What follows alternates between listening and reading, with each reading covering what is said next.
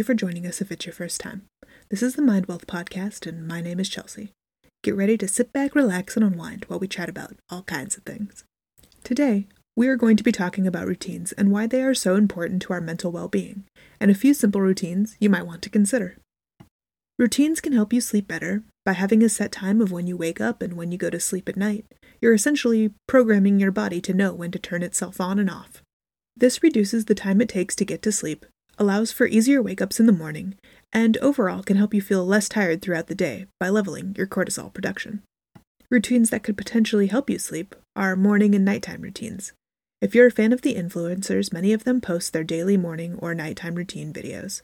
But if you're just looking to keep it simple, a great morning routine might include things like drinking a glass of water, making your bed, brushing your teeth and washing your face before you get dressed, and making breakfast. A simple nighttime routine might consist of turning off your electronics and plugging them in away from your bed, washing your face, brushing your teeth, putting on your PJs, and reading 10 or so minutes of a book before you're ready to close your eyes. Routines can help you eat healthier. By not scheduling your food routines, you leave yourself open to ordering convenient food more frequently, or grabbing things like freezer meals. So put in the extra time for your routine to think about what you're eating, and that can really help you with your food health goals.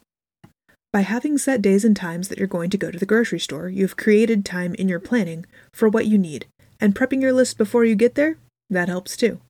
With a pre-planned list, when you get there, you can keep yourself on what they call the outer C shape or U shape of the store, and not going into the middle aisles, so you're more likely to be consuming fresh and not processed foods.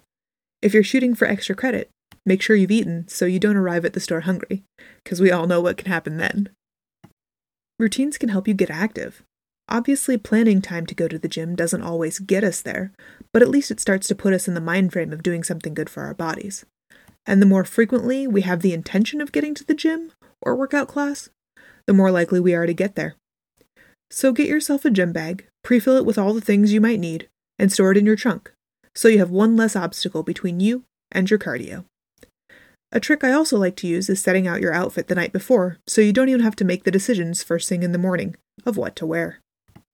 Now I won't lie, I don't always wear what I've planned, but more often than not, I slap that stuff on and roll, especially if it's one of my 6 a.m. spin classes.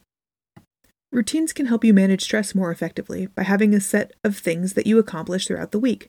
Your brain knows when and where you're getting these super important life tasks accomplished. This allows you to plan ahead and be ready for what comes next. Routines and kids. Well, as an adult, routines are made to keep us being effective. There are some lesser-known benefits of having routines and sharing them with your kids.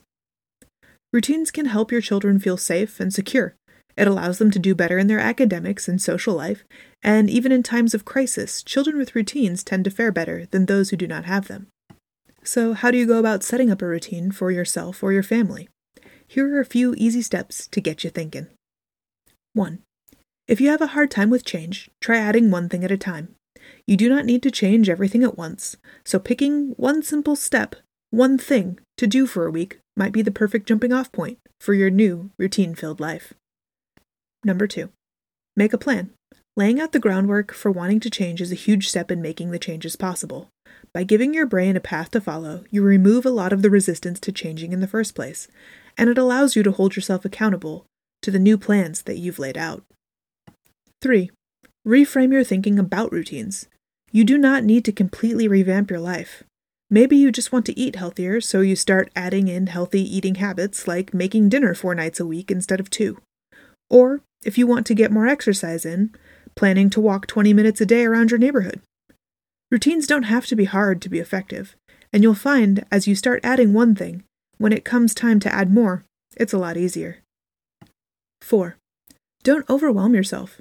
If you really want to start making some big changes, pick your top 3 things that you want to add into your routine this week and start doing them. If you prioritize these things, they will give you the most bang for your buck. You'll start to see big progress right off the bat, which will make the overhaul a lot simpler as your momentum builds. An example of this is if you want to keep a tidier house, so every day you set aside just 5 minutes to do the dishes, just 5 more minutes to pick up all the garbage you see in one room, and a final 5 minutes to clean off all of your flat surfaces. The immediate calm you'll feel from getting just 15 minutes of cleaning work done could potentially spring you into wanting to do more. But if not, you can still feel and see the changes that those 15 minutes just gave you. Lastly, we are going to talk again about the importance of routines. While having these routines in place, we may not understand the breadth of what they can do for us. Take, for example, somebody with depression. With routine, this person has the ability to continue to complete tasks and feel accomplished in their day-to-day lives.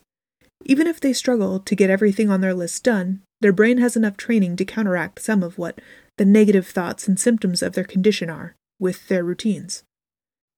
If you want to know where you should be focusing your energies when you're building a routine, daytime routines will help you more with your sleep cycles, which leads to better mental health and less risk of becoming mentally ill from interrupted sleep, which is what causes a lot of these negative mental health issues. Routines may seem like a small and simple thing to do, which they are, but the impacts of sticking to them are so huge. We should really consider spending more time living within routines to help control our mental health issues. And as always, thank you so much for hanging out with me today. I've enjoyed our time together. If you want to join me again for another chat, you can keep your eyes peeled every Wednesday for a new episode. Feel free to follow me at Mind Wealth on Instagram if you want to get to know me a little bit in the meantime. I'm looking forward to seeing you next week.